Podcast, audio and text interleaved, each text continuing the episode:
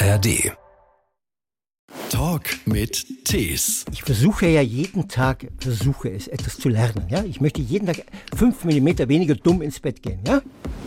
Und da kam ich mit Bodyguards zwei, weil ich ja viele Mails bekam, viele Zustimmende und andere sagten unter anderem, dass sie mich in Gülle ersäufen wollen. Und ich wollte nicht Opfer sein. Ich wollte nicht mich ausreden und nicht sagen, Mutti und Vater ist schuld und die Gesellschaft ist böse, sondern ich wollte unbedingt verantwortlich sein für mein Leben. Wahnsinn, wir lernen nichts. Wir müssen noch mehr Autobahnen, noch mehr Häuser, noch mehr Gier, noch mehr Autos. Ein Irrsinn auf Erden. Ein Podcast von SWR3. Guten Tag, wir sind wieder zusammen und mein Name ist Christian Thees. Guten Morgen, Christian. Danke für die Einladung. Und wer bist du? Ich bin Andreas Altmann und Wiener Reporter und lebe in Paris.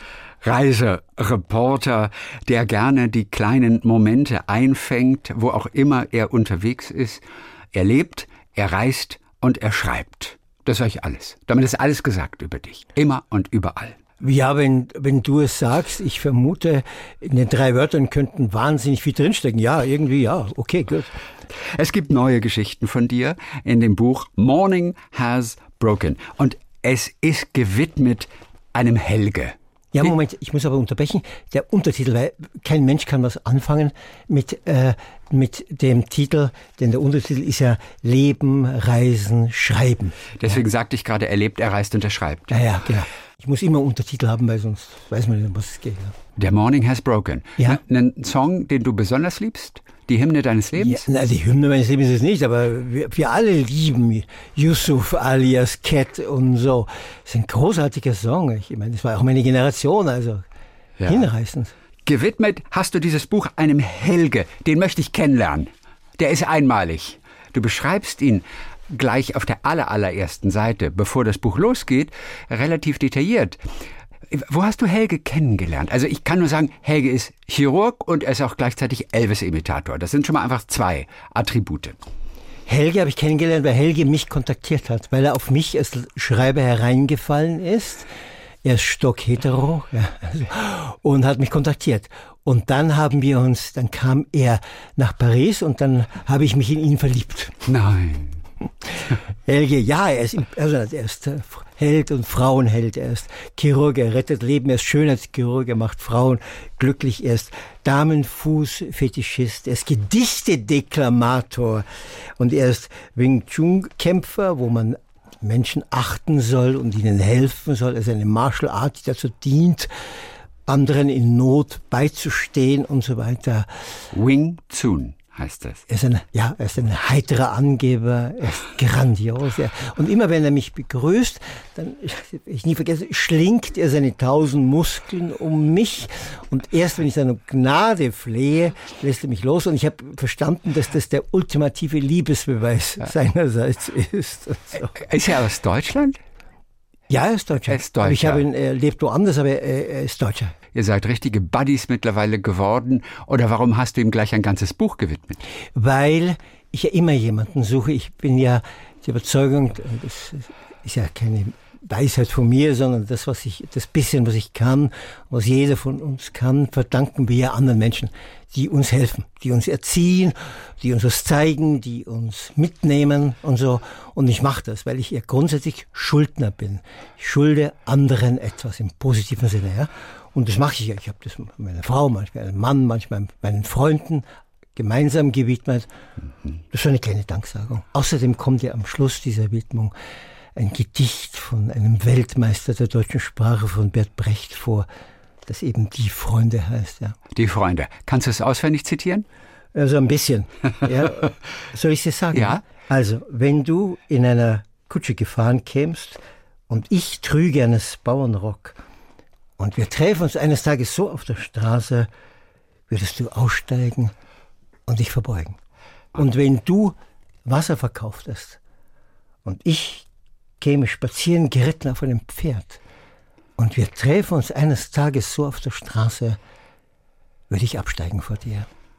Ja, guck mal. Das ist grandios. Also über gesellschaftliche Grenzen hinweg. Man erkennt sich in dieser Sekunde und abseits jeglicher Konventionen und Unterschiede Man möchte einfach auf den anderen zugehen. Ja, Freundschaft ist ja ein Riesenthema. Also es ist ja was, wenn wir Mensch, ein Mensch, der keine Freunde hat, ist verloren. Also Wer ist dein bester Freund? Oder auch Freundin. Manchmal ist ja die Freundin oder eine Frau die, ja, der beste Freund. Schauen wir mal auf meine Stirn. Dann, Schweiß, dann kommt schon der Schweiß, kommt bevor, dann kommt so ein Ranking, auch in so Talkshows. Was ist Ihr Lieblingsland?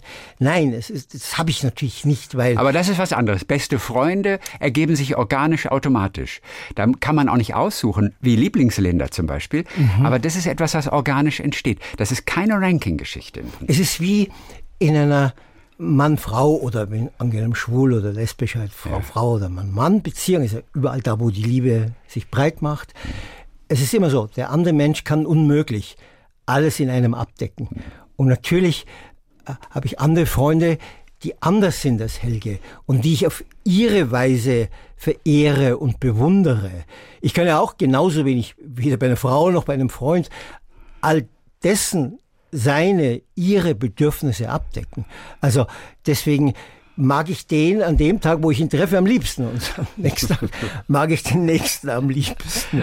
Und so. Aber ich mag immer Menschen, die mich, sorry, ja? ja Klaus Kinski sagt ja, Mindfuck, mit denen der Mindfuck statt, die mich geistig bereichern, mhm. die intelligenter sind als ich und von denen ich als Verlierer weggeht. Das heißt, Epikur sagt, in der Diskussion ist der der Gewinner, der verloren hat, weil er was Neues gelernt hat. Also das mag ich, wenn jemand, ja, wenn er sprudelt oben im Hirn, ja, ob Frau, Mann, ist mir völlig egal. Er muss sprudeln, sonst geht gar nichts. Ein paar von diesen Geistern oder diesen, diesen tollen Köpfen hast du dann auch noch vorangestellt mit einigen Zitaten. Das sind in erster Linie Literaten Wisława Szymborska, Charles Bukowski, Joan Didion und dann kommt Edgar Davids. Und nicht nur Edgar Davids. Moment mal. Edgar Davids. Ich kenne nur Edgar Davids, den Fußballer aus ah, den Niederlanden. Und du ja. zitierst in der Tat Edgar ja. Davids. Womit hat der dich denn beeindruckt?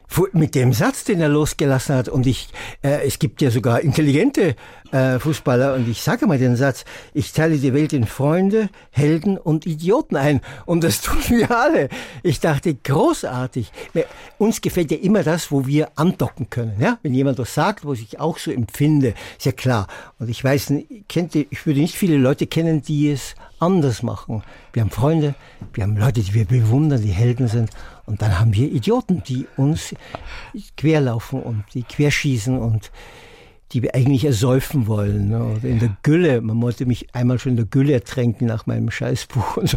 Also deswegen, ja, wer, dann hat er Wer wollte dich ertränken? Äh, wie, äh, also konkret eine Person? Nein, das war du so. Das war natürlich alles, das ist ja immer anonym. Wie ich, wie damals das Buch rauskommt, das Scheißleben meines Vaters, das Scheißleben meiner Mutter, meine eigene Scheißjugend. Und da habe ich ja, bin ich nicht hergezogen. Ich bin selber Opfer der Kirche hergezogen über die Kirche, über den Missbrauch, über die Pfaffen, die Kinder missbrauchen und so weiter. In Altötting, da bist genau, du aufgewachsen, bezeichnest es ja als deinen Geburtsort Fehler. nicht, sondern Geburtsfehler. Und da kam ich mit Bodyguards zwei, weil ich ja viele Mails bekam, viele Zustimmende, die dann sagten, na gut, dass man immer sagt, was hier läuft in diesem Haus. Und andere sagten unter anderem, dass sie mich in Gülle ersäufen wollen. Es war riesige Werbung, natürlich zwei Bodyguards, sieben Fernsehkameras, war großartig. Ja. Edgar Davids, Nationalspieler in den Niederlanden, mittlerweile auch Fußballtraining. Wann hat er diesen Satz gesagt und wo? Das weiß ich nicht. Das weiß ich, okay. Ich habe ihn irgendwo, ich lese alles, ich lese auch Klopapier, gell, alles. Ja, und da habe ich und dachte, das schreibe ich mir sofort raus und irgendwann vielleicht kann ich es verwerten. Wo gab es beschriftetes Klopapier zum Lesen? Oh ja, das gibt's ja. Ich, ja. ich liebe dich, dann wieder weiter, ich liebe dich nicht und so, wo bist du? Solche gibt alles. Ja, auch in Deutschland oder vor allem in den USA zum Beispiel. Ich überlege gerade, wo ich das auch schon gesehen habe. Mit irgendwelchen lustigen Konterfeien drauf oder so, aber ja. Aber in ja. Deutschland habe ich das selten erlebt. Wir sind da nicht so literarisch einfach. Wir, das Land der Dichter und Denker, haben relativ blanko Klopapier. Darf ich kurz das deutsche Volk zur ultimativen Sauberkeit aufrufen? Wer sein großes Geschäft macht, sollte dann in die Dusche gehen. Aber das nur am Rande. Okay, bitte. Wo kommt denn das jetzt her? Weil Wer, du vom Klopapier sprichst, dann habe ich diese freie Assoziation. Aber, aber der Wasserverbrauch, du kannst doch nicht jedes Mal danach in die Dusche Das ist mir egal, ich möchte aber saubere Hintern in meiner Nähe haben. Okay, gut. ja, wir erfahren sehr viel über dich in diesen neuen Geschichten auch. Du reflektierst ja auch ein bisschen über das, was war, über derjenige, der du früher warst. Und deine Haltung zum Schreiben zum Beispiel hat sich über die Jahre etwas geändert. Als du angefangen hast, da warst du von Übermut ergriffen. Du dachtest, ohne mich geht es nicht. Du willst die Welt verändern mit deinem Schreiben und gestehst auch, du hast dich auch ein bisschen triumphal inszeniert, wie das heute viele andere machen, du aber nicht mehr. Wann kam der Wechsel? Wann hast du das verstanden? Also Übermut ist ja noch ein freundliches Wort. Das stimmt, ne? Also eher Hochmut und ja. so. Jetzt kommt die neue Sprache auf die Leserschaft zu und so. All der Wahnsinn, ja.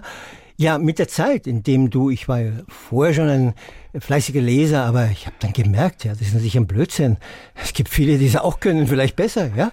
Also ich, ich versuche ja jeden Tag, versuche es, etwas zu lernen. Ja? Ich möchte jeden Tag fünf Millimeter weniger dumm ins Bett gehen. Ja? ja. Und durch ihr anderen, und ich komme wieder zurück, mit der Widmung und so weiter, lerne ich ja was. Und dann sehe ich, immer wenn ich was lese, und dann denke ich mir heimlich, oh fuck, also das hätte ich nicht so gekannt. Das ist, das, wenn eine Freundin kocht, dann sage ich zu ihr, ich hätte es nicht besser können. Ich höre überhaupt nicht kochen. Verstehst du? Das ist ein Witz, aber bei mir sowas lesen, das ist, ja, du wirst mit der Zeit natürlich, vor allen Dingen weg vom, weg vom Hochmut, weg vom Überkandidelten, weg vom Opferstahl, weg vom was Besonderes sein wollen. Nix. Mach, wie man, ich liebe diesen Satz, der ist ein bisschen vulgär von meinem Roshi, meinem Abt in Zen-Kloster in Japan. Just stay fucking normal. Ja? Oh. Im Sinne von, bleib normal. Brotz nicht, blas dich nicht auf, bluster dich mehr. Wir sind ja heute in einer Ich-Ling-Gesellschaft, in der Ich-AG, in der I, my, me and myself, ja. Mhm. Nein, Flow. Wie Karl Lagerfeld sagt, das Leben muss fließen, dahin fließen, nicht. Und so. Guck mal, Jürgen Klopp war auch in diesem Zen-Kloster, ganz offensichtlich, der sich hervorgestellt hat als Liverpool-Trainer mit dem mittlerweile legendären Satz, I'm the normal one. ja, es kann ja auch gespielt sein. ja, Hollande aber, war aber ja, nicht bei ihm, nicht bei ihm. Okay, gut. Hollande war ja auch der Präsident normal und ah, so. Okay. Ja, nein, gar nicht. Ich kann gar nichts anfangen mit Leuten, obwohl bei Helge, der ist ja ein heiterer Angeber. Auf der anderen Seite ist er ein Denker und, und er weiß ja, dass er, dass er lustig ist. Aber womit gibt denn der Helge, den du so liebst, dein Freund, äh, dem das Buch gewidmet ist, womit gibt der an? Ja, so, weißt du, so, ja, was ich jetzt, äh, was da sagt er, dann macht er irgendwelche, macht er irgendwelche Krampfadern weg und dann sagt, ich habe heute wieder eine Frau glücklich gemacht und so, was ja stimmt und so. Und so aber er ist überhaupt nicht tierisch, er ist nicht unangenehm, weißt du, so, so, der wirklich, der nimmt sich ja nicht ernst, ja. ja. Sich, wer mich übrigens ernst nimmt, dem ist auf Erden nicht zu helfen, aber das ist am Rande. Gut. Dir gefiel auf jeden Fall irgendwann die Vorstellung, das Schreiben aufzugeben. Also so ganz krass.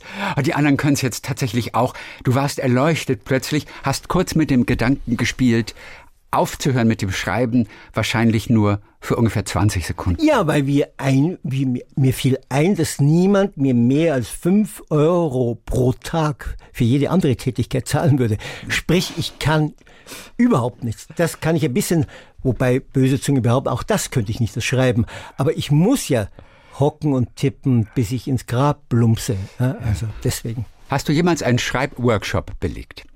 Nein, gar nicht. Ich bin Quereinsteiger. Also ich bin eingestiegen von lauter Berufen, die ich gefehlt habe, also wo ich es nicht konnte, wo ich versagt habe. Und dann blieb, es gibt ja ein, im Süden von Deutschland das Sprichwort, wer nichts wird, wird Wirt und wer gar nichts wird, wird Schreiber. Ja? Also, und dann bin ich, ja, ich hatte Glück. Ich habe ja vor viel gelesen und dann habe ich Tagebuch geführt und habe ich gemerkt, also das ist nicht schlecht, weil ich mhm. auch verglichen habe. Und ich habe das auch Leuten vorgelesen, nicht meinen Busenfreundinnen, sondern Leuten, die aus. Und dann bin ich nach China gefahren, so mit in China Eisenbahn, und dann habe ich das nach Geo geschickt. Das Geo ist heute ganz was anderes. Geo ist heute Medizin und so weiter. Das war damals acht knallharte Reportagen. Ja, die Zeitschrift Welt. mit dem ja, grünen Cover, ja, ja, Geo. Genau. Das hat, hat sich völlig geändert.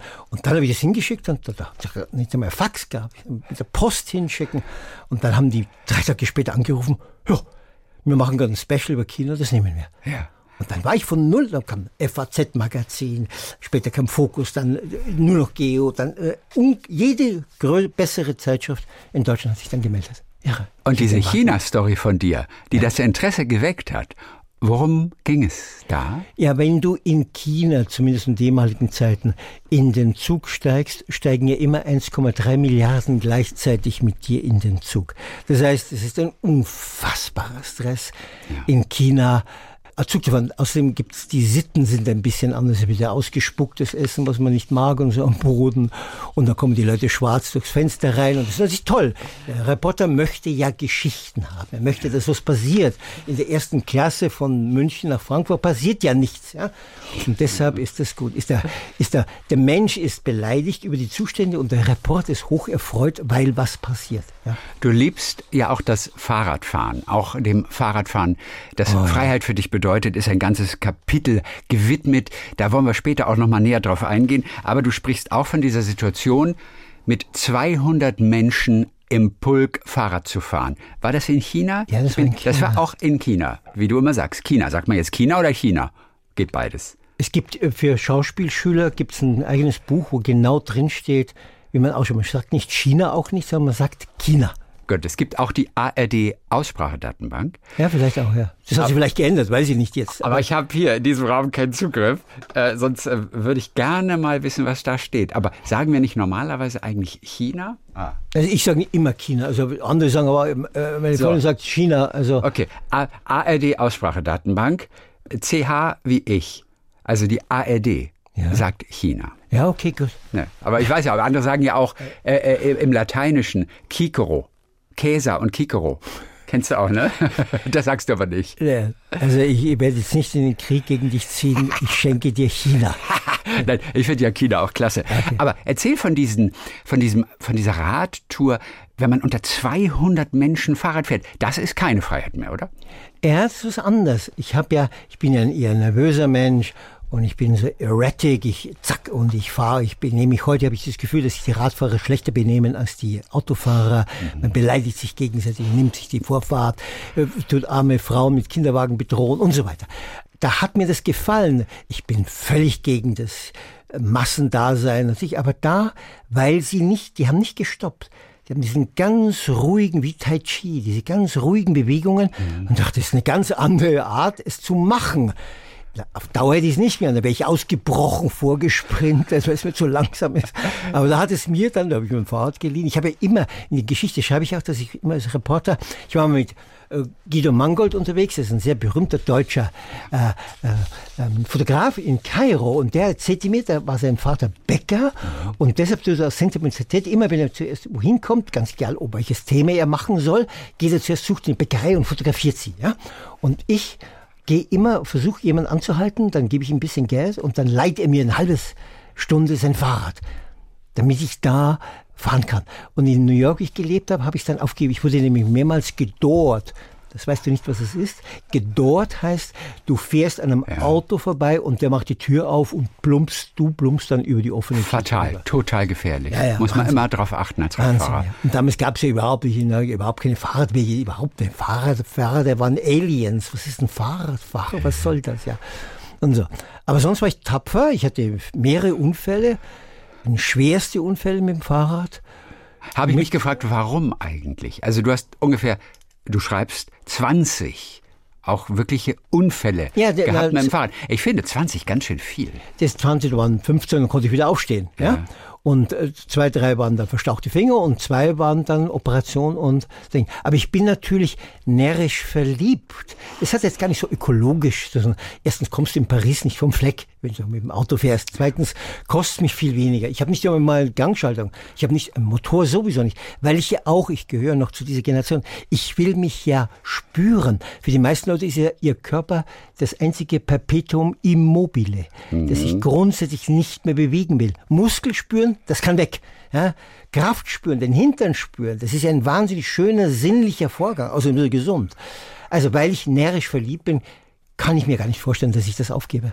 Und wenn du jemanden anhältst in diesem Land und ihn bittest, für eine halbe Stunde dir sein Fahrrad zu überlassen oder ihr Rad, wie viele von zehn, die du fragst, lassen sich darauf ein? Na gut, ich frage natürlich eher arme Leute, wenn du so möchtest, ja. Mhm.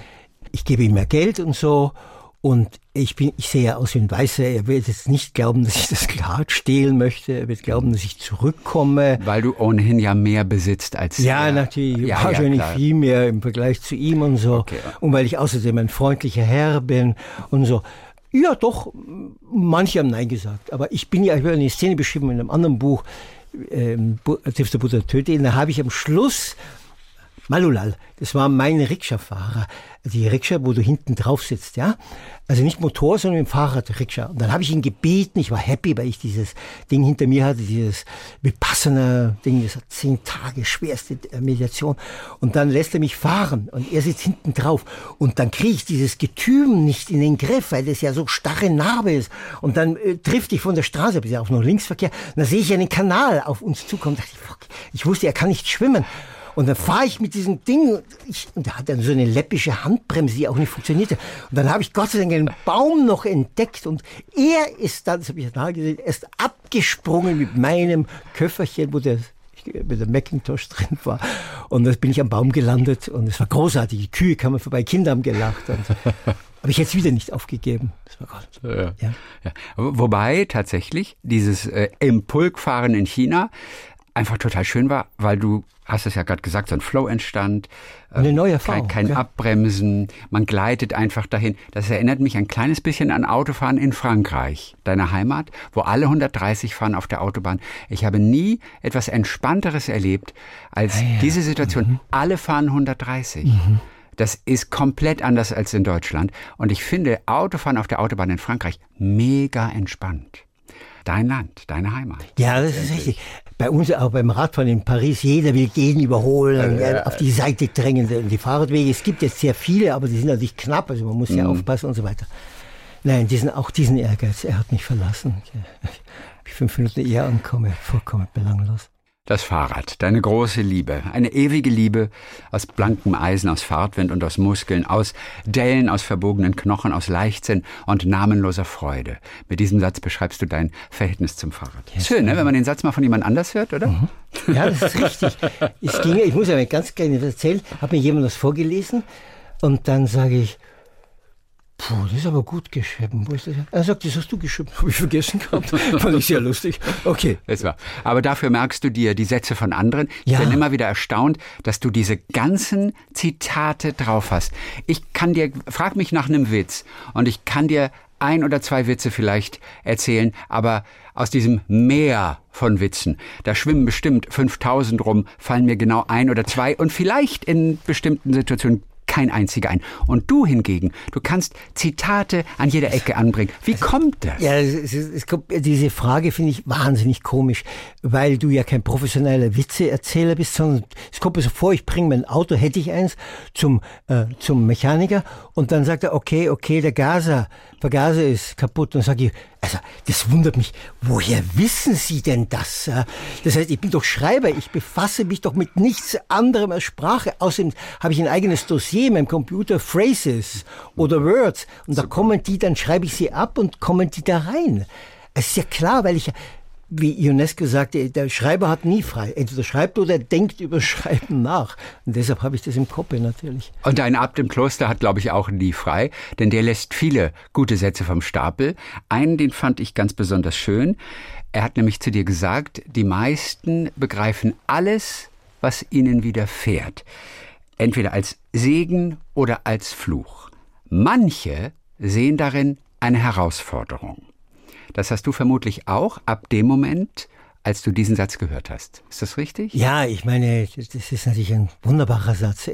Oder klingt dir nur gut und ist einfach schwer umzusetzen? Nein, er ist natürlich schwer umzusetzen, weil der Satz macht ja noch nicht aus dir, dass du ihn änderst. Das heißt, man sagt ja immer, Selbsterkenntnis ist der erste Weg zur Besserung. Es nutzt aber nichts, wenn du das dann nicht umsetzt in deine Wirklichkeit. Und dann wird es schwer, weil du manchmal auch einknickst, weil du manchmal auch Selbstmitleid hast und so weiter. Aber du darfst es nicht, du musst, du bist dann, heute ist ja modern, sexy Opfer zu sein. Nein, es soll eine Herausforderung sein, damit du daran wächst, damit du das, was dir zufliegt an Zumutungen, damit bestehst, die Zumutung. Und nicht nach Mutti und Vati schreist, sondern lebst und dich die annimmst, die Herausforderung. Wie oft gehst du ganz bewusst den schwereren Weg. Du stehst vor einer Gabelung. Es gibt den leichten Weg, ohne große Widerstände. Es gibt den großen, auf dem du etwas lernen könntest, auf dem du gefordert bist. Welchen Weg wählst du in der Regel? Das ist sehr interessant, weil in in einem der Bücher habe ich einen Zen-Spruch und der hat mit der Gabelung, das ist jetzt hervorgerufen, das Assoziation.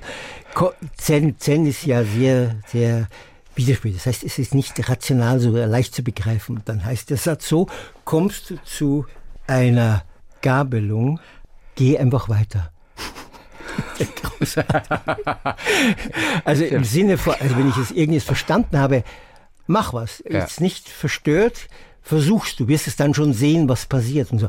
Also ich nehme nicht immer den schweren Weg, vor allem wenn es um Banalitäten geht, dann will ich es zackig haben. Aber wenn es um Schreiben geht, ich bin ja Wolfi, mein stadtbekannter Kollege aus Weimar, Wolfi Goethe, der lag im Bett und in der Früh so mit einem Plot aufgewacht. Ich wach nie mit einem Plot auf. Das heißt, ich muss immer in die Welt hinausrennen, um was zu finden, über was ich schreiben kann. Also dann nehme ich den schweren Weg, wenn ich zu Fuß und ohne Geld von Paris nach Berlin gehe, um Geschichten zu finden. Mhm. Also das ist ja auch ganz ein professioneller Hintergedanke, damit was passiert.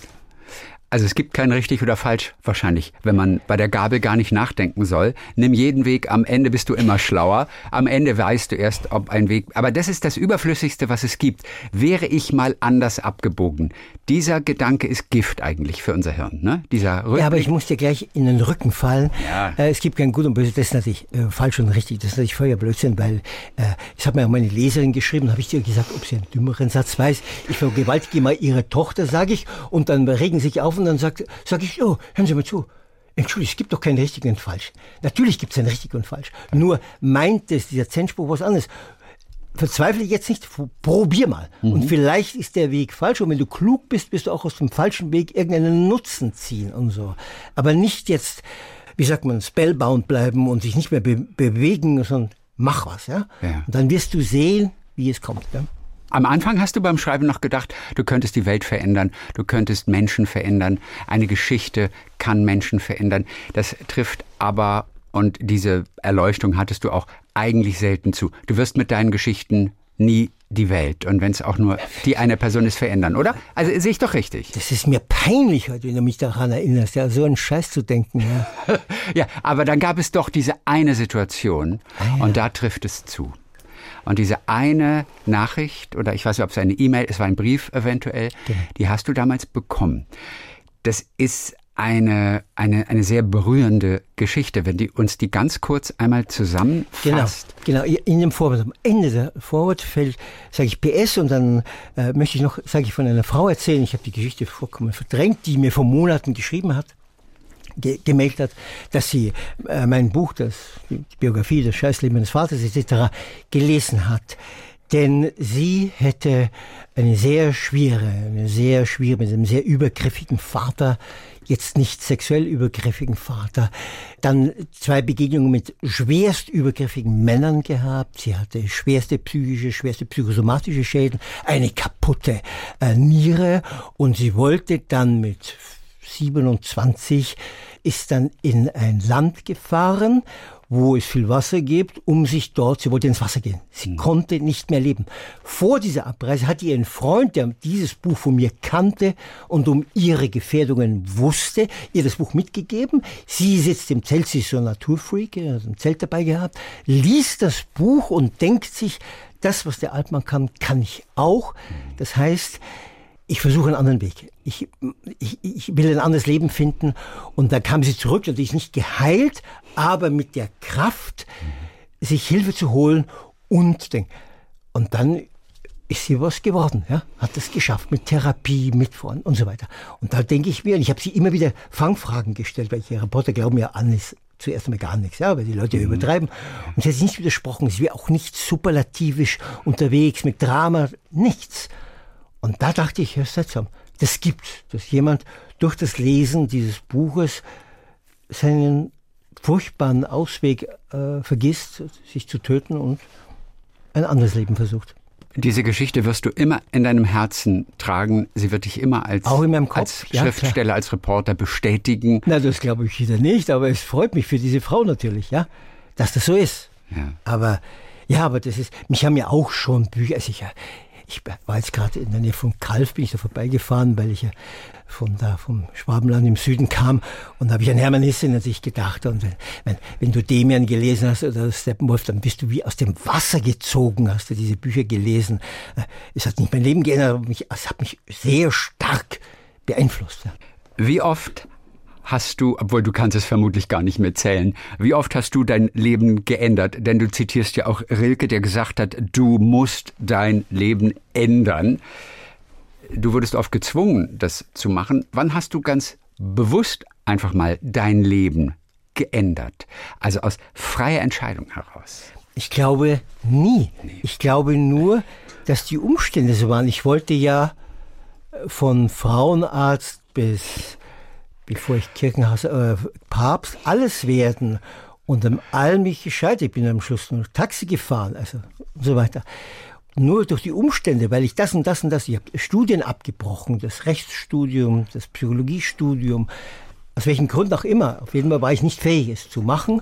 Und ich habe dann einfach mein Leben ändern müssen als Schreiber äh, oder dass ich schreiben anfange, weil nichts mehr übrig blieb. Also ich habe niemals, okay, ich bin Altmann, ich entscheide jetzt frei. Natürlich bin ich dann nach New York gegangen, um an die äh, New York University, um Englisch zu verbessern. Natürlich bin ich nach Paris, um an der Alliance Française, um, mein, um Französisch zu lernen. Aber das waren ja Dinge, die ich machen musste, weil ich ja Reporter werden wollte dann. Ja? Und so. Also ich bin sehr misstrauisch, wenn sagen, äh, Leute, ich habe das jetzt bewusst, das glaube ich nicht. Das, ich habe das gesehen, was auf mich zukommt, was das Leben mir zumutet. Und ich wollte nicht Opfer sein. Ich wollte nicht mich ausreden und nicht sagen, Mutti und Vater ist schuld und die Gesellschaft ist böse, sondern ich wollte unbedingt verantwortlich sein für mein Leben. Und das ist ganz wichtig. Ich wollte nicht das Loser ändern. Ich habe ja großspurig damals ins Tagebuch geschrieben, dass wenn ich es bis 40 nicht geschafft habe, wenn ich es gefunden habe, was mich erfüllt, dann bringe ich mich um. Ob ich den Mut gehabt hätte, das ist wieder eine andere Frage, aber es war schon, es sah nicht gut aus. Ja. Reisen wurde auf jeden Fall dein Lebenselixier, die Grundlage deines Lebens. Und ein Satz, den ich oft von dir schon gehört habe, der aber gar nicht so ganz einfach zu verstehen ist, das ist, Reisen ist immer auch eine Reise nach innen. Gilt das für alle? Reisen ist eine Reise nach, nach innen erfahre ich wirklich auf einer Reise etwas über mich selber. Die einzige Situation, die mir sofort einfällt, ist, ich komme in eine Extremsituation, ich muss reagieren, ich lerne mich kennen. Bin ich mutig, bin ich nicht mutig, habe ich Angst, habe ich keine Angst. Das kann ich nachvollziehen. Aber Reise nach innen ist mehr als das. Ne? Also ich vermute, wenn du ein heller Kopf bist, Frau, Mann, völlig egal. Und wenn du neugierig bist, ist übrigens die einzige Gier, die nicht die Welt tot macht. Also, dann lernst du drei Dinge. Du lernst die Welt kennen, wenn du reist, du lernst die Weltbewohner kennen und du lernst dich ein bisschen kennen. Du hast vollkommen recht. Du merkst dann plötzlich, dass deine Pappnase Antirassist gar nicht so toll ist. Dass plötzlich so eine Ecke Rassismus in dir drin steckt. Du lernst, wie Empathie schwindet, weil sie zu viel gefordert wird. Mhm. Du lernst deinen Geiz kennen. Ja.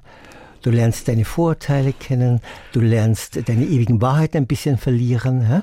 Also wenn du dich traust und nicht in der Komfortzone zum Brutzeln deiner Wampe äh, in der Costa Brava nach äh, Spanien fährst, sondern wenn du rausgehst und es aushältst, Leuten zu begegnen, die jetzt nicht genauso sind, wie du sie möchtest und die dich mit ihnen auseinandersetzt, die dir hoffentlich dann, ja, ist jetzt nicht gefährlich sind, aber dich herausfordern. Ich glaube schon, ob du dich wirklich, es gibt ja, ich war mal bei Bhagwan, ja, und da gab es eine Gruppe, diesem Guru, diesem indischen, und da gab es eine Gruppe, Who am I? Und dann dachte ich am Anfang, was für ein Blödsinn, natürlich weiß ich, wer ich bin. Nichts weißt du. Weil ja, äh, Grass nannte ja seine Autobiografie beim äh, Schälen der Zwiebel. Das heißt, eine Schicht nach der anderen, bis du zu dir kommst, wer du wirklich bist und nicht die Pappnase, weil sozial gut klingt und du hast einen Salat mit French Dressing und das Klima ist warm und du bist natürlich alle Menschen, du magst alle Menschen und dann, das ist nicht, das ist die Pappnase. Aber du kommst in die Situation und dann merkst du, was du, was in dir drin steckt und so. Zum Teil mindestens. Da bin ich tief überzeugt. Ja. ja. Ich liebe dich sagen, wenn es gut läuft. Liebe ist genauso. Liebe oder zum Mann, Frau oder Freundschaftsliebe beweist sich in wie Cocteau sagte, es gibt keine Liebe, es gibt nur Beweise der Liebe. Ja? Mhm. In der Zeit, nicht am ersten Tag sind alle, wir haben alle die Schokoladenseite, sind wir alle lieb, sind wir alle freundlich und so, sondern auf die Dauer. Ja? Wie komme ich da zurecht und so. Deswegen glaube ich ganz sicher, es gibt natürlich auch den furchtbaren Satz von äh, Gottfried Benn, diesem wunderbaren Dichter, schauen Sie nach innen, wenn ihnen nicht graust. Gell? Gut. Also. Das sind oft wirklich gute Sätze. Also du suchst gute Sätze raus.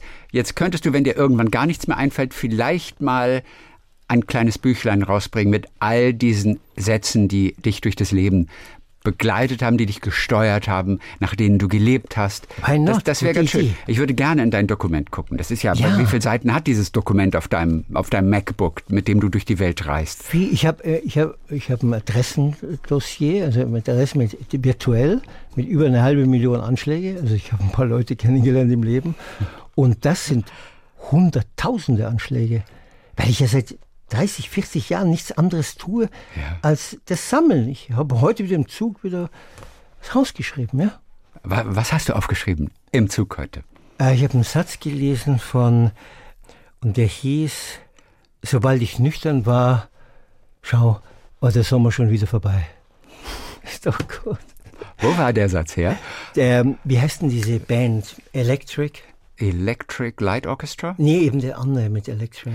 Electric, Electric. Myth of. Äh, Kenne ich wahrscheinlich gar nicht. Muss ich nachschauen, ja. Okay, aber interessant. Und in diesem Adressbuch mit den halbe Million Anschlägen ist da auch der Herr Aref drin, der ja. Palästinenser. Ja. Der einer der Menschen ist, ja, die nicht dein Leben verändert haben, aber er hat dein Leben bereichert. Beschwingt, glaube ich, hast du geschrieben. Erzähl uns kurz von diesem Herrn Aref, an den ich denken muss. Herr Aref ist Palästinenser. Ich habe ihn kennengelernt in Ramallah, der inoffiziellen Hauptstadt. Die offizielle wäre Jerusalem von Palästina.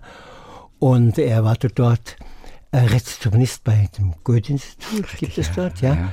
Und dann habe ich ihn angesprochen. Und also am Empfang, genau, der Rezeptionist, das ist ein, ein, Wort, das hat man ja, das versteht man erstmal gar nicht. Rezeptionist, aber er ist eine Rezeption, ja, ja, am ja, Empfang vom Goethe-Institut. Ja, ja, klar, völlig sie, klar. Was sie wollen.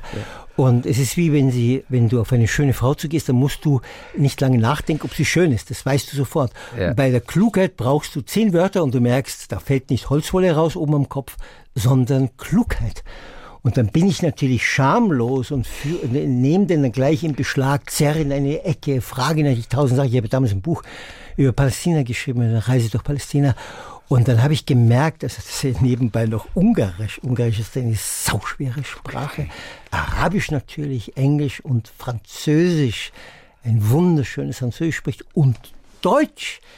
Er gehört ja zu der Familie, die durch israelischen äh, Vertreibung, mhm. von dem kein Wort des Hasses überkam ihm die Lippen. Sein Vater hat Deutsch gesprochen, das ist die Liebe zu Deutschland, und hat abends Robert Schumann gespielt und hinterher Kant und Schopenhauer gelesen in Palästina. Und diese Liebe, diese Erziehung durch seinen Vater hat er auch mitbekommen. Und da beschreibe ich diese Szene am Schluss, wie ich dann wieder nach Hause fahre. Bevor gehen wir noch in ein Restaurant, in ein sehr schönes Gartenrestaurant, Sarsur. Und da fiel mir die Idee, dass ich diesen Mann für all das, für seine Eleganz, er hat auch noch gut geschnittene, der hat sicher nicht viel verdient, gut geschnittene Anzüge gehabt, für seine Menschenfreundlichkeit, für seine Freundlichkeit, für seine totale Zuwendung zu jemandem, für seine fünf Sprachen. Da müsste ich ihm jedes ein Museum hinstellen und für all die Eigenschaften, die er kann, jeweils fünf Etagen, wo nur er Are vorkommt. Und dann hatte ich das, was man in der Psychologie Übertragung nennt. Das heißt, ich habe mich verliebt in Aref. Mhm. Und zwar natürlich platonisch im Sinne, dass er mein Vater, so hätte ich mir meinen Vater gewünscht, ganz egal wo, aber Hauptsache in der Nähe seiner Gedanken, seiner Humanität und so weiter. Also diese, und dann würde ich ihn gern mitnehmen nach Paris und meinen Freunden zeigen, schau mal her, wie der funkelt. Das ist meiner. Ja. Der gehört mir. Aref gehört mir. Und es ist nicht leicht, keinen Hass zu empfinden, wenn dir gerade wieder Raketen ja, weil ähm, wir aus deiner Heimatdorf vertrieben wurden. Dachhageln, du bist vertrieben worden und trotzdem schafft er das. Woher kommt es bei ihm? Das Hast du das herausgefunden? Das weiß ja niemand. Das weiß niemand. Warum ist Shakespeare Shakespeare geworden? Ja, weil er weil er bei der Konzeption, äh, sein Vater und seine Mutter irgendwas machen die richtig und so. Ja. Gab es Shakespeare überhaupt? Das ist doch die Frage. Oder hat irgendjemand anders diese Texte geschrieben? Gab es Marlow Shakespeare? Es gibt kein Foto von Shakespeare, ja, nur so viel. Ja, ich meine, es gibt ja wieder, es hat wieder jemand eine Biografie geschrieben. Es gibt wieder, ist ja egal, wer auch immer es geschrieben hat, wer dieses geniale Stücke, diese wunderbaren Sonette. Total. Man weiß es nicht. Kreativität ist nicht nachvoll, nach, oh, okay. traceable, nicht nachspurbar. Man kann sie nicht finden. Warum? Es ist so, wie es ist. Auch Shakespeares gesammelte Werke, seine Dramen, seine Theaterstücke, seine Sonetten hast du vermutlich irgendwann einmal im Schrank, im Regal gehabt. Weißt du noch genau, wo sie standen in deiner Pariser Wohnung damals? Ja, ja, das weiß ich noch. Ja. Links oben, rechts unten? Ja, natürlich, der beste, beste Wahnsinn. Ich hatte ja 8000 Bücher. Ich dachte sogar 9000. Ja, ja, 9000. Ja, ja, weil ich habe nochmal nachgezählt. Richtig. Zuerst habe ich 8000 geschrieben und dann ist noch. Ja, das ist richtig. Ja, das wusste ich, musste ja ein System haben. Weil ich, ich selbst wenn ich musste, habe ich der Mama das Buch nicht gefunden, dann habe ich es bestellt und am nächsten Tag habe ich es gefunden, das alte. Und so. Du warst besessen von Büchern. Ja, Eine wirkliche Obsession, das genaue Gegenteil von dem, für was du heute stehst, für Minimalismus, auch Kargheit, Besitz belastet. Aber damals, und ich war wirklich erstaunt zu lesen, wie viele Bücher du gestohlen hast, weil ja. du kein Geld hattest. Ja. Du hast quasi, ich weiß nicht, du hast die fast alle. Nee, eigentlich, ich würde sagen die Hälfte. Die Hälfte mhm. zusammen gestohlen. Da kommt echt ganz schön was zusammen. Und manchmal hast du aber gelesen und zurückgebracht. Später dann. Später dann. Ja, ja schon. Ich habe gelesen, ich war ein scheinheiliger Dieb. Ich habe viel gestohlen und eins habe ich dann zurückgebracht, damit die Seele, mein Gott, ist der ehrlich. Ich habe dann gesagt, aus Versehen habe ich es eingepackt und so. Also ich war nicht nur äh, Dieb, sondern ich war auch noch scheinheilig. Aber ich habe nur in großen Buchhandlungen gestohlen. Ich wollte nicht so eine okay. arme Frau mit dem Kerl. Okay. Und ich war ganz erstaunt, dann zu erfahren, dass du 500 Bände nach Leipzig geschickt hast. Dort ja. gibt es ein Zentrum für Bucherhaltung, von dem ich noch nie gehört ja, habe. Kein Mensch kennt das ja. Aber, aber, aber, die inzwischen äh, braun gewordenen Seiten, die sollten entsäuert werden. Ja, genau. Das ist so der Fachbegriff. Und du hast sie alle hingeschickt. Das muss ja ein Vermögen gekostet haben. Ja, ich habe äh, ja über, ich habe ja dann, verrate nicht, was dann in der Geschichte noch passiert und so.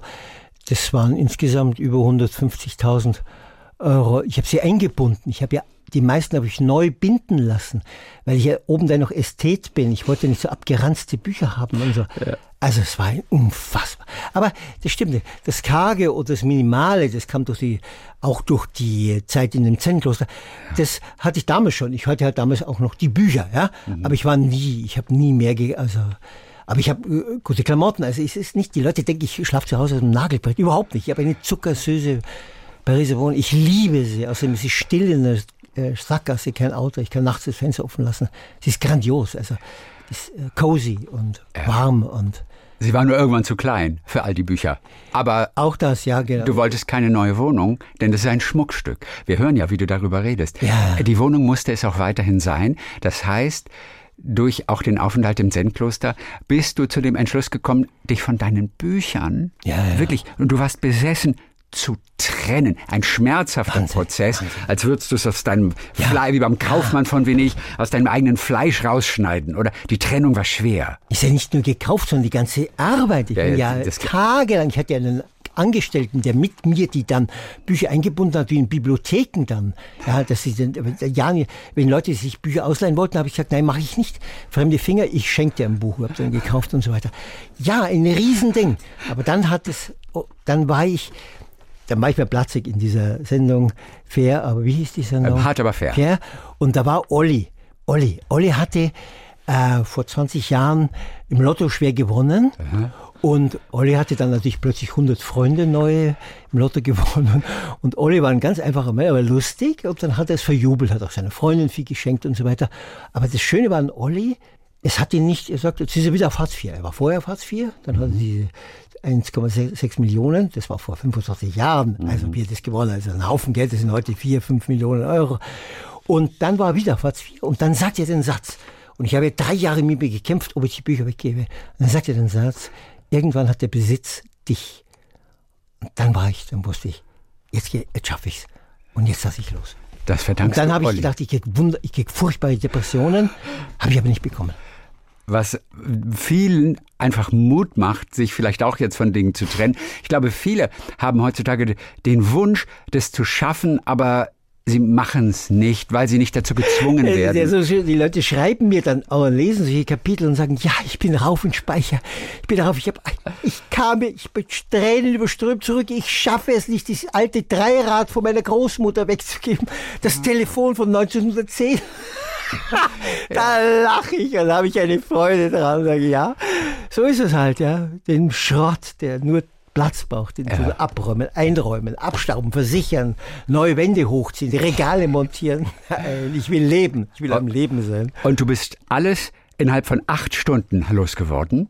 Ja, 40 Jahre habe ich da, Das Ganze im Wert von 150.000 Euro, hast du mal geschätzt. Mhm, ja.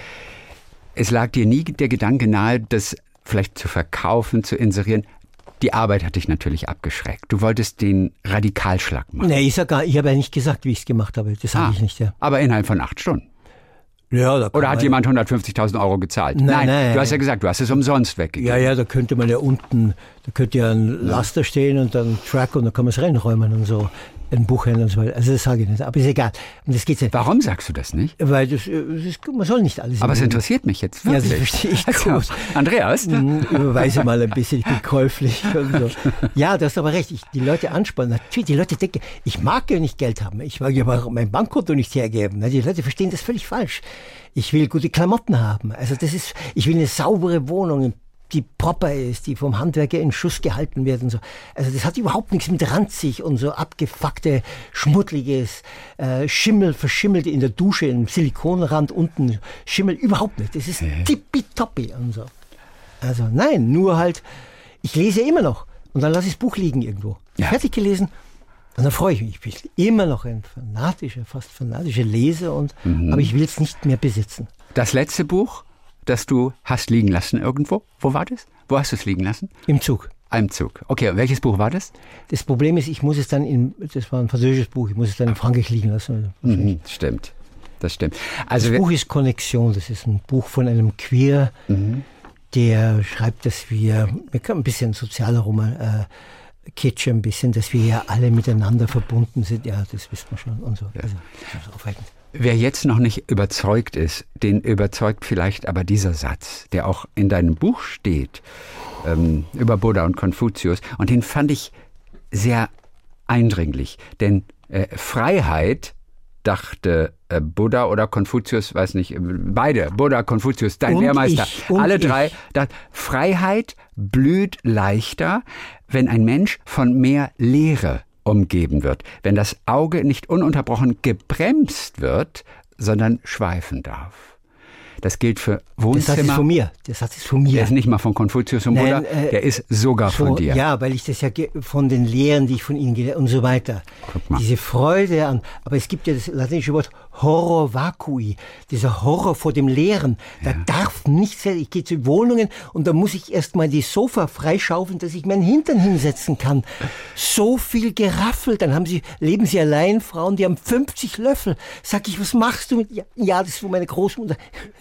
Ja. Ja, Ja. ist irre. Aber das stimmt. Es ist ruhiger im Kopf, wenn das Auge ein bisschen schweifen darf, Natürlich. wenn nicht sofort eine Gren Begrenzung ist, eine Wand oder auch eben eine Begrenzung durch Objekte, die da rumliegen. Ein Wohnzimmer sollte vor allem Ruhe ausstrahlen. Ja. Dafür sind Wohnzimmer da. Und dann ist natürlich ein- Sofa da das Schöne und ein warmer Teppich und so. Das ist ja klar. Und warme Wände und das ist ja klar. Es soll dich einladen. Ja? Also Du hast dich verliebt in die Lehre irgendwann mal, denn mit zwei E. Gell? Ja, Lehre. Lehre, genau. Minimalismus, also weniger Besitz, bedeutet wirklich ein leichteres Leben. Intensiveres Leben, weil ich ja nicht mit der Verwaltung meines Besitzes äh, zu tun habe, sondern ich kann leben.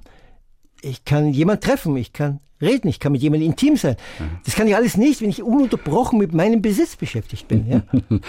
Wo steht, und wir kehren trotzdem nochmal zu den vielen Büchern zurück. Mhm. Das sind ja schon das ist ja ein mächtiger Anblick, so eine, eine tolle Bücherwand, all das Wissen der Welt, all diese Gedanken Großartig, und ja. Philosophien, die natürlich dort enthalten sind. Das ist für dich natürlich auch total befriedigend, das anzuschauen, aber eben nicht mehr zu Hause bei dir, sondern gerne in einer großen, spektakulären Bibliothek. Welches ist, und jetzt möchte ich kein Ranking, aber ich möchte diese eine Bibliothek, die dein Herz hüpfen lässt. Welches ist für dich die schönste Bibliothek da draußen in der Welt? Also ich muss dazu sagen, ich hatte erst diese Bücher auch, weil ich Angeber war. Ich wollte ja angeben, da kommen die Damen zu mir und sagen, oh Gott, bist du intelligent, ja. was du alles wissen musst. Aber das brauche ich auch nicht mehr. Ja, die schönste, also ich kenne ja nicht alle, um Gottes Willen, das ist, ähm, die ist die Richelieu, die Bibliothek Richelieu. In Paris? Die, ja, das ist ah, die zwei Bibliothek Nationale, da gibt es die, die Untertitel ist Mitterrand, ist diese berühmte, diese Mitterrand aufhören lassen mit diesen aufgeklappten Büchern. Mhm. Im 13. Arrondissement sieht man vier Türme, die wie im Buch aufgeklappt sind. Und die Richelieu, die jetzt für ein ungeheures Vermögen, das sind ja die Franzosen unschlagbar, renoviert wurde und da fällst du um diese blauen Lampen oder grünen Lampen, wo du dann so sitzt und arbeiten kannst. Ich war in der Mitterrand, die ist also modern und scheußlich, sehr praktisch natürlich, aber grandios. Wie findest du die Stadtbibliothek Stuttgart? Von außen schön, das finde ich gut. Das Auch von innen? Hast du von innen noch nicht gesehen? Nicht. Musst du hin. Die ist ja? wunderschön. Die ist weiß, die ist Licht, geflutet, die ist auf vielen Aha. Etagen. Du kannst komplett runtergucken. Also das Moderne gefällt mir. Also ich bin ja. überhaupt nicht für, ja, wenn ich das von außen sehe. Nachts habe ich sie auch mal gesehen. Ja, das finde ich sehr gut. Ja, dann muss ich mal hin, wenn du sagst. Ja, ja ein bisschen die Elbphilharmonie unter den Stadtbibliotheken mhm. ist es. Und du warst noch nicht da, das gibt's doch nicht, Andreas. Ich bin immer gerührt, wenn Menschen Geld für Geist ausgeben. Das okay. rührt mich immer an. Ja. Er ist immer meine Freund, meine Freundin. Wenn du, und du bist ja ein Typ, der steht für Ehrlichkeit, wenn ja. du denn das erste Mal in diese Stadtbibliothek gehen wirst, wirst du auch nachschauen, welche Bücher von dir vertreten sind? Nein. Nicht? Hast du aber schon mal ein Buch in der, in der, in der Buchhandlung nach vorne gestellt? Das machen manche Autoren, ja? Das machen meine Freundinnen so ja? und Freunde machen das. Die sind so, machen so ein Selfie oder daneben machen, fotografieren das und so. Ja, ja, aber es ist alles, also das, was ich mache, finde ich jetzt nicht so wichtig. Also ehrlich gesagt, das ist jetzt nicht kokett, sondern es ist halt so. Ja. Okay, so. Ich äh, gehe mit dir in die U-Bahn, wobei und Daran wirst du merken, ich bin ein aufmerksamerer Leser als vielleicht auch deine Lektoren, als dein Verlag. Denn du sprichst von einer kleinen Geschichte, die dich beeindruckt hat. Wir haben die auch schon mal erzählt, wo ein, ein Mann in der U-Bahn, der nur ein Bein hat. Ja, das tue ich aber nur in fünf Zeilen durch die erwähne noch. Ich mal. weiß. Ja, ja, aber dir ist ein Fehler unterlaufen in dem aktuellen Buch. Denn ja. du verlegst diese Geschichte nach Chicago. Sie hat aber in Boston stattgefunden. Fuck, ja. Sie hat nicht in Chicago stattgefunden. Du hast es mir vor ein paar Jahren nämlich selbst erzählt. Ja. Es ist eine Geschichte aus Boston und ich lese dieses Buch in Chicago. Ja, gut, dass du das sagst, das wird bei der nächsten Auflage natürlich. Ja, sehr gut. Da wird es wirklich verändert. Ja, natürlich. Und du zuckst gleich, gleich deinen Blog raus ja, und notierst das. Ja, klar. Ja. Das finde ich interessant. Ja, ja. Nein, ich habe natürlich die Geschichte wiederholt, sondern ich habe sie im Zusammenhang, weil ich was wirklich erzählt ganz habe. nur nebenbei kurz und ich dachte, Moment mal, diese Geschichte kann doch nicht in zwei amerikanischen U-Bahn passiert sein. Äh, meine, meine Redakteur, äh, nicht, wie sagt man, Lektorin, ja? ja. Boston, ja, sehr gut, danke. Es tun auch Leser, mein, wir tun ja sehr, die sind sehr akribisch bei, ja. bei, bei Orthographie und so, aber es passiert immer mal. Und dann, wenn jemand sagt, passen Sie auf, das ist falsch, dann wird das natürlich geändert. Ja. Das Falsche ist falsch. Ja. ja, auf jeden Fall gibt es auch noch eine andere schöne Geschichte. Eigentlich, ja, schön ist sie nicht, aber sie ist auch besonders und steckte dir noch ein bisschen in den Knochen. Das war in der New Yorker U-Bahn, als es mal eine Voll, ich glaube, es war New York, ne, als es eine Vollbremsung gab und du bist wirklich durch die komplette U-Bahn, einmal den Gang naja, die ganze runter, nicht, wirklich sieben, acht Meter. auf eine Frau rauf. Ich musste sofort denken an eine Situation, die mir passiert ist. Ich kam vom Flughafen, vom JFK und neben also neben dem Eingang dieses U-Bahn-Waggons beginnt ja sozusagen die Sitzreihe an der Wand und da ist ja so ein Gestänge. Ja. Und ich ging davon aus, dass da ein, eine Plexiglasscheibe ist oh ja. und lehnte mich dann irgendwann einfach mal so, weil ich müde war, mit der Hand gegen die vermeintliche Plexiglasscheibe. Aber natürlich griff ich nur in Luft und stürzte mit meiner Hand direkt auf den Kopf einer Frau, die sich komplett erschrocken hat, mich ah. kurz angeschrien ja. hat, weil sie natürlich dachte, und das ist in New York kein Wunder, da kommt ein Irrer, der greift mich gerade an und es war mir so ja, unangenehm. Wirklich. Und ich habe ihr versucht, das zu erklären, aber das kriegst du in der Sekunde ja gar nicht hin auf die Schnelle. Ich dachte, da sei eine Glasscheibe und meine Hand griff einfach durch. Ganz unangenehm. Fühlte mich sofort erinnert an Aber mein Geschichte. Junge, du hast an den Kopf gegriffen, ja. während ich zwischen ihren Beinen gelandet bin. Ja, ja. Frag nicht, wie ich weiß. Und Schuld war letztendlich Robert Bly. Robert Bly, ein Dichter. Du hast ein Buch gerade, ein Gedicht von Morning ihm gelesen Poems, ja. in dieser Situation.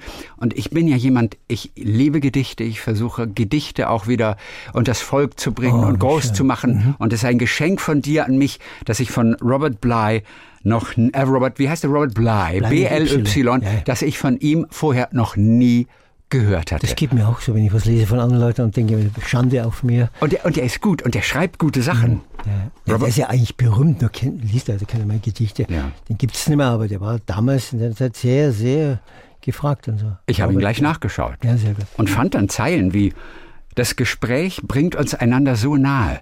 Es öffnet die Brandung des Körpers, bringt Fische herauf zur Sonne und stärkt das Rückgrat des Meeres. Das ist doch was. Das muss dir einfallen, ja? Eva, Das, das ist muss dir einfallen, ja. Ja. Großartig. Ich liebe auch Gedichte, ich schreibe überhaupt keine Gedichte, aber da lernst du Sprache, weil du ganz präzise sein musst. Das ganz ist knapp. ist Hammer. ganz- Ja. Er war auch bekannt dafür, dass er mit protestiert hat gegen den Vietnamkrieg damals. Ein Gedicht in dem Zusammenhang oder ein paar Zeilen. Unsere Heiterkeit wird schließlich in Asien landen und du wirst in deine Tasse schauen und schwarze Starfighter sehen. Wir waren diejenigen, auf die wir unsere Bomben gerichtet haben. Hat er damals geschrieben. Wahnsinn, gell? Der ist gut, der Typ.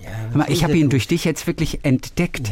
Das ist auch, auch, auch, er hat ja auch so ein bisschen das Leben auf der Farm, Ja. was uns ein bisschen karg und öde vorkommt, aber letztendlich ist es das Wichtigste überhaupt. Es dreht sich alles um die Einfachheit und überhaupt eine Farm, die dir ein Leben ermöglicht, eine Selbstversorgung. Und diese Einfachheit wird auch ein bisschen zelebriert. Und da hat er auch noch geschrieben, ich hätte gern mein Leben damit verbracht, Wäscheklammern herzustellen. Nichts hätte darunter gelitten, außer ein paar Kiefern, die wahrscheinlich auf meinem Grund gestanden hätten und nachgewachsen wären. Der ist gut, der Typ. Der ist schuld, weil ich in dem Augenblick, wo die Vollbremsung war, umgeblättert habe. Ich habe diese Stange losgelassen und deshalb bin ich losgestartet. Ja. Ja. Gut, und, vorbei. Guck mal.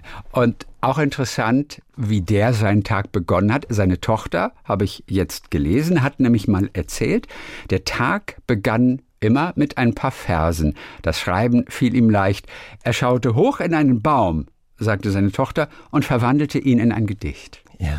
Guck mal, das, was du nicht hast, weswegen du raus musst in die Welt, um inspiriert zu werden, er musste nur auf eine Büroklammer gucken. Ich wäre gern Rilke oder Ja, Erich Fried oder Wie oft hast du versucht, selber Lyrik zu schreiben, Gedichte zu Nee, schreiben? nee. So, Nee, gro- so groß ist der Respekt. Nein, weil ich so, nicht so kann. gering das Selbstvertrauen. Aber du könntest Nein, nicht doch. Selbstvertrauen, sondern einfach wissen, das geht nicht. Dafür kann ich ganz gut solche so Reportagen schreiben. Ich hatte nie, ich habe mich nie, also am Anfang grundsätzlich mal über Sprache, aber ich habe nie, ich habe nie überschätzt. Ich habe gesagt, ich schreibe Theater und so. Nein, nix. Ich wusste, das ist die Nische, die kann ich und die mache ich. Mhm. ja. Die Geschichten erzählen. Aber du zelebrierst Gedichte, du liebst Gedichte. Hast du auch für dich schon einige moderne entdeckt oder bist du wirklich eher den Klassikern verhaftet? Nein, natürlich. Na gut, äh, na, ist Brecht Klassiker? Ja. Ja, der ist so dazwischen irgendwie, Ja, ne? ja. Ist schon fast ein Klassiker Aber die eigentlich. äh, Chimborska zum Beispiel ist ja ganz, ist ja, äh, ja, heutige Gedichte finde ich eher outspaced. Das ist, oft verstehe ich sie nicht. Sie sind, Ah, okay. Sie sind, und dann frage ich andere Leute, die so begeistert sind, und dann sage ich, erklär's mir, und sie wissen es auch nicht. Aber ich möchte schon verstehen, dann ist der Rhythmus immer noch schön und die Wortwahl. Ja. Aber das darfst du dir dann erlauben bei Paul Celan. Das geht dann, die Todesfuge, dann, dann arbeitest du dich rein und dann verstehst du die.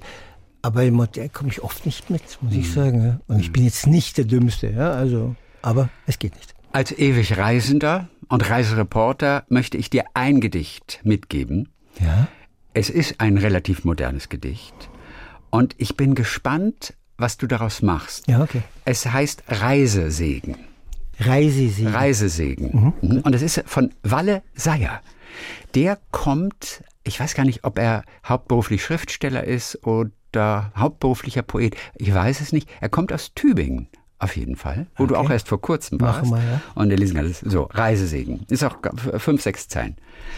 Rhabarberstauden werfen einen Palmenschatten. Und die Wetterhexe liegt im Sonnenstudio, solange bis der Weiher eine Eisglatze hat. Und jede Weltreise beginnt auf einem Dreirad. Eine staubige Hauptstraße hinunter, an drei Misthäufen vorbei und nur in einem Koffer ohne Boden ließe sich alles mitnehmen.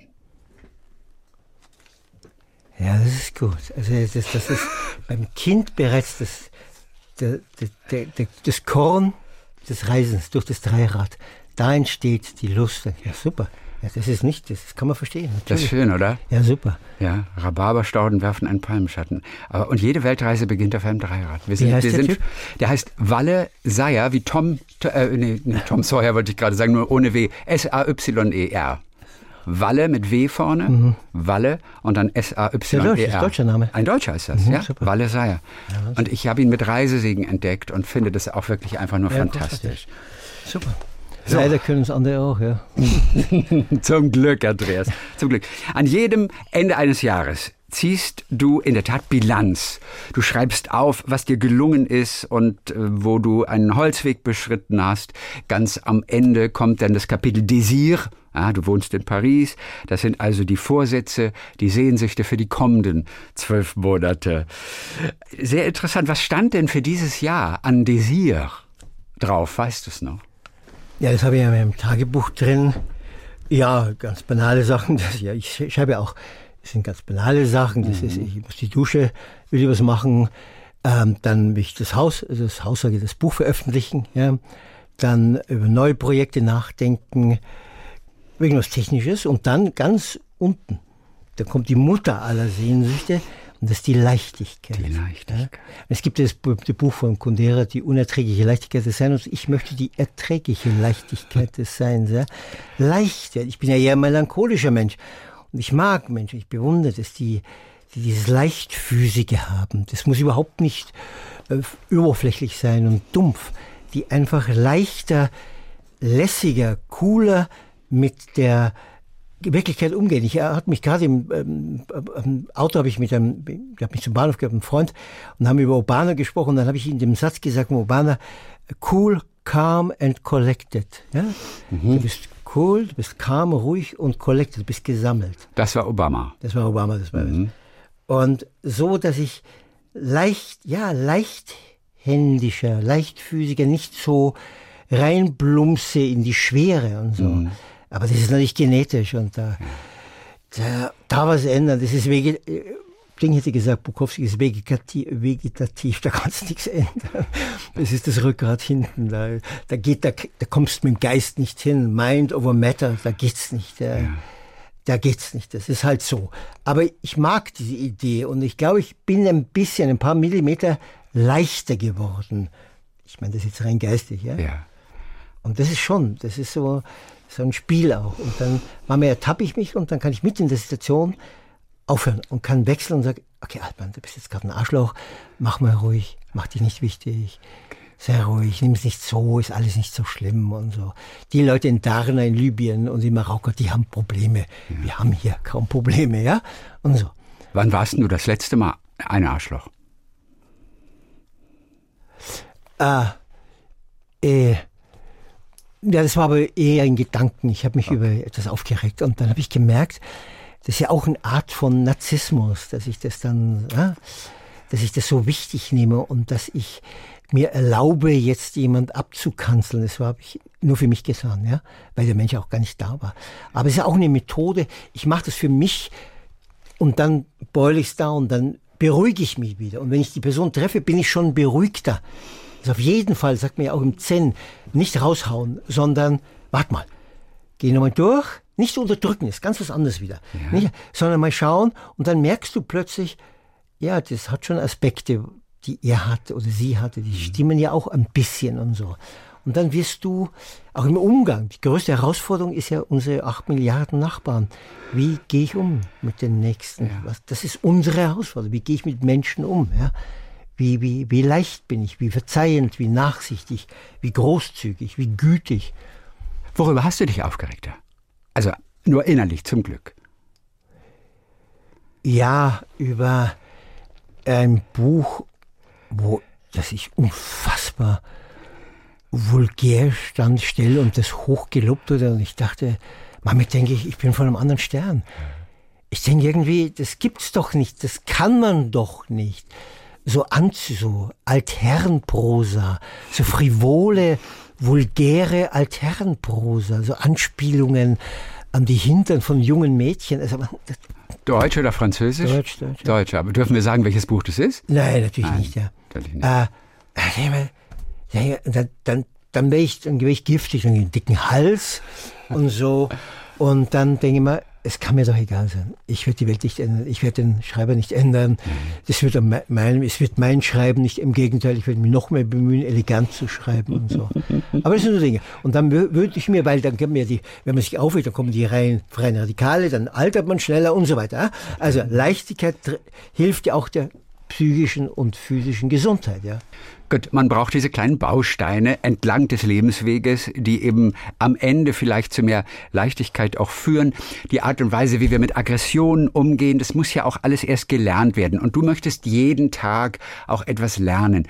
Und du Unbedingt. hast, glaube ich, etwas gelernt aus einer Taxifahrt. Wahrscheinlich lernst du aus jeder Taxifahrt, oh, aber es gab einen großen Streit vielleicht das als vorletztes dann, wir müssen mit irgendwas Positivem natürlich aufhören, ja. aber es war ein afghanischer Taxifahrer. War das in New York oder wo war das? Nein, nein, das war überhaupt nicht. Das war in einer deutschen Großstadt. Das war sogar in einer deutschen Großstadt. Du willst sie aber nicht nennen, denn es könnte so in jeder genau, deutschen Großstadt passieren. Genau. Also ein Afghane, der den Westen beschimpfte. Und du hast dich aber selber über dich am Ende auch geärgert, weil du einfach falsch reagiert hast. Denn du hast dagegen gehalten. Ja, und das wäre ein wunderbares Beispiel. Das, ein Kapitel heißt ja Leichtigkeit, wo es mich alle guten Geister, weil der hat also furchtbare Sachen gesagt, dass ich damals, ich war ja mehrmals in Afghanistan, auch wie die Taliban dort waren, wie ich dann die Hand abhacken für Diebe und Frauen steinigen und alle Frauen in Deutschland sind Nutten im Westen und so. Also der, der furchtbare, und ich, statt dass ich sage, hören Sie zu, ich schmeiße einen Zähne nach vorne, lassen mich raus, ja. Steig ein. Von dem Größenwahn verfolgt, ich könnte einen zumindest verbalen Dschihadisten ändern und ihn beeinflussen. Im Gegenteil, ich zünde noch, ich werfe noch Feuer, aber Öl in sein Feuer, bis ich dann gesagt habe, tatsächlich halten Sie an Sie Riesenachschloch. Äh, ich hatte, der holt das Messer raus irgendwo ja. und habe ich das Geld hingeworfen und hatte viel zu viel, aber ich wollte nicht warten auf das Trinkgeld. Und dann habe ich gezittert, auch über mir, also das einmal, das ist ja erstaunlich, was wir für Mitmenschen hier haben unter uns, ja. Und dann über mich ja auch. Ich war natürlich völlig neben der Spur. Ich wollte anders sein. Ich will Weltmann sein im Sinne, okay, du bist halt ein Onanist, ja, da kann man nichts machen. Gehen Sie zurück, hätte ich gesagt, dann fühlen Sie sich wohler an, so. Ja. Also, aber dann, dann ging, und dann kam ja eine Szene, beschreibe ich in dem Buch, wo ich es geschafft habe, ja. wo ich Weltmann war und so. Also es kommt darauf an, wie du, deshalb sagt man auch in der Meditation, bevor du losfängst, Atme, mach die Augen zu, mach die Augen zu und warte ab. Warte wie, wie lange? Nicht Augen so lange, zu. weil die Situation läuft ja sonst auch weg. Wie so. atmen? Wie atmen? Ich mache die Augen zu. Ruhig atmen, einfach ruhig atmen. Ja? Meditation tut mir ja den Atem dann beobachten, aber du hast ja keine Zeit jetzt. Also. Zehn Sekunden. Nee, zehn, zehn Durchgänge. Zehn Durchgänge. Beim Ausatmen immer mitzählen bis zehn. Und du merkst, du bist bei drei bist du schon wieder woanders mit Gedanken. Okay, okay, okay, okay. Ja. Und, und dann merke und dann gibt es andere Situationen, wo in dir drin, in deinem Kopf, in deinem Bauch, ist wie die, der Flug zurück von Bukarest nach Frankfurt. Plötzlich bist du gestimmt in einer anderen, weißt du, da krache ich, da schreie ich jetzt nicht rum, da nehme ich jetzt Rache. Anders, mit okay. Geist. Du wurdest also. relativ, also du fühltest dich schlecht behandelt. Mich, sehr, meine Freundin und ich, ja. Deine Freundin und du, S. -Punkt, kalt, wurdet ihr sozusagen behandelt. Ihr hattet eigentlich Fensterplätze, die ja. wurden euch weggenommen, versehentlich doppelt sagen, vergeben. Ja. Man hat aber nicht versehentlich, bewusst. Ach so. Ja, das kann ich. Ich habe dann gefragt, keine Erklärung, nichts und so. Dann habe ich gesagt, ich kann jetzt nicht, dann bin ich ja vorgegangen in die erste, äh, vorne in die Business, habe ich gesagt, okay, gut, dann setzen wir uns in die Business Class, war kein Mensch da. Ja, dann hat der Kapitän sich aufgemacht und, und dachte, dann war ich ruhig, bin ich, irgendwas kam über mich. Ja, ihr seid zurückgeschickt worden in die Economy. Und ja. getrennt, gell, also, äh, und dann eine Woche später im Rückflug und dann habe ich einen langen Brief schon vorher geschrieben, wie ich das aufgezeichnet habe. Während deines Aufenthalts in Bulgarien, in, in, in, Rumänien in, in dem genau. Zeitpunkt? Mhm. Und dann habe ich den Ding, habe ich das erklärt, aber ich war vorher, kurz vorher war ich in der Thai Airways und da war dasselbe Situation, der Platz war weg. Und dann haben sie gesagt, bitte kommen Sie sofort nach vorne in die Business Class und so. Und dann habe ich die Business, glaube ich, da zwölf Stunden geflogen. Und dann, ich war mit der Lufthansa jetzt. Und dann habe ich, habe ich eine Stewardess gebeten, dass sie den Brief bitte Äh, vorne stand drauf, Flug sowieso Nummer an dem Tag von so wie betrifft diesen Flug. Mhm. Und dann habe ich ihn bewusst nicht geschlossen. Ja. Die lesen den jetzt sicher. Also du hast ganz bitterbös erzählt. Nee, wie, ganz ruhig. Eben aber ganz nein, ruhig. Aber, aber trotzdem, wie arschlochmäßig ja. dort gehandelt wurde ja, und was dir widerfahren ist. Du hast es aufgeschrieben, aber auch wirklich mit kräftigen Worten. Ja, ja, man hätte ja nur also sagen richtig, können. richtig. Also ich finde es schon auch auch ah, am Schluss, am Schluss habe ich gesagt, Kelkonari, ich habe es versucht, ja, welches Arschloch. Was für ein äh, Arschloch ich, steht drin? Äh, wenn man uns gesagt hätte, hören Sie zu, die erste Mutter mit einem Kind und so, ja klar, mache ich natürlich. Ja. Ist doch völlig wurscht, wenn es drei Stunden Flug geht. Ja, und dann habe ich richtig gerechnet, haben die das gelesen. Ja. Das ist eine ganz andere Equipe gewesen, ganz anderer Kapitän. Klar. Und dann kam sie wieder her, die ganz lächelnd zu uns beiden, und dann sagte die, werden Sie so freundlich, dass Sie nachher, wenn die, wenn die Leute da sind, nach vorkommen, bei uns vorbei und so. Und dann Zum Kapi Kapitän auch, Kapitän treffen auch. auch. Ja. Und dann waren wir da vorne, was stand der Kapitän da, der Purser, eine riesen Weinflasche an meine Freundin. Und sie sagten, ja, ich soll nicht wieder vorkommen und so. Alle happy. Ja, und diese Leichtigkeit wünsche ich mir. So, das ist es. Alle happy. Und natürlich habe ich nicht darauf bestanden, dann, dass ich den überhaupt nicht. Der war ja auch nicht. Ja, da habe ich das vergessen gehabt. Ja. Okay. Also, das ist eines der schönen Beispiele dafür, dass du selber vom Leben gelernt hast und es wirklich geschafft hast, auch in einer anderen Situation umzusetzen. Ja, das Stolz ja, musst du auf ja. dich gewesen sein, auch danach. Nicht nur um eine Flasche Wein reicher. Nee, ich bin nicht, ich bin nicht stolz auf etwas. Nein. Nee. Nie? Stolz auf dich selber, Nein. dass du das so geschafft hast? Das ist ja nicht mein Verdienst. Das ist ja das ist meine Gene. Du hast bin, gelernt und du hast es geschafft, ich bin so froh zu handeln. Situation. Okay. Wenn ich, wenn ich am Taxi stand in Paris vorbei, dann denke ich mir auch mal, eigentlich könnte ich den setzen. Ich war ja lange Taxifahrer. Ja. Aber ich hatte Glück. Aber es ist nicht mein Verdienst, dass ich nicht drin sitze mehr. Ja. Ich hatte einfach Glück. Ich habe jetzt diese Begabung, aber stolz bin ich nicht. Nee. Andreas, wir erfahren viel von dir und auch neue Geschichten in diesem Buch. Morning has broken. Leben Reisen schreiben. Dankeschön, dass du da warst. Wir sind in Baden-Baden hier und jetzt geht es auch für dich natürlich noch weiter und irgendwann dann auf jeden Fall zurück nach Paris. Gute Rückfahrt Paris. Paris, alleine dieser Name, nach all diesen Jahren, die du dort wohnst, übt immer noch eine gewisse Faszination oder eine gewisse Magie auf dich aus. Es hört sich immer noch an, wie du schreibst, glaube ich, verlockend wie das Lied einer homerischen Sirene. so kennst du. Mir geht es übrigens so, wenn ich wir sind in Baden-Baden, die Ausfahrt Baden-Baden nehme, du weißt, was da steht. Rechts ab, auf dem, in weißer Schrift auf blauem Schild, rechts ab nach Paris.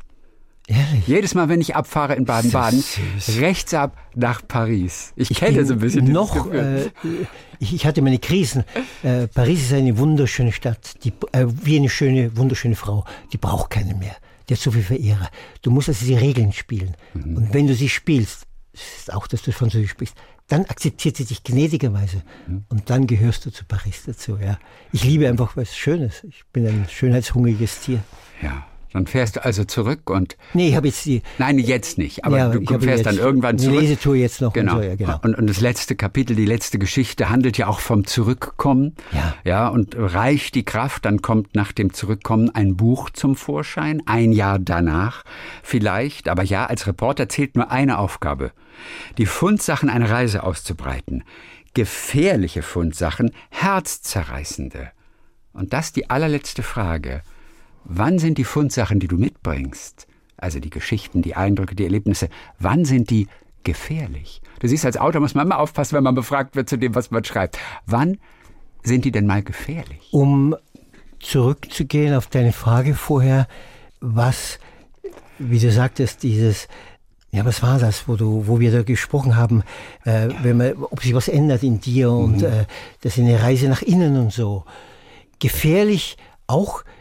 Ich hab, bin ja Weltmann und ich bin nur deshalb Weltmann, weil ich in die Welt verliebt bin, habe ich mir den Titel zugelegt. Und wenn ich dann sehe, mit welcher Inbrunst wir diese Welt totschlagen, dann sind das gefährliche Dinge. Und dann kriege ich Angst, wie jeder Zweibeiner, Einbeiner auf dieser Welt Angst bekommt, wenn wir sehen, auch mitschuldig, wie es mit unserer Welt aussieht. Ja. Ich habe vor ein einen Cartoon gesehen. Du siehst drei so Pappkameraden aus der Wirtschaft und der Politik und drumherum siehst du die ganzen Feuerstellen, Kanada, Griechenland äh, weiter. Dann auf der anderen Seite kommen die ganzen Überflutungen und die drei unisono, wir brauchen Wachstum, Wachstum, Wachstum.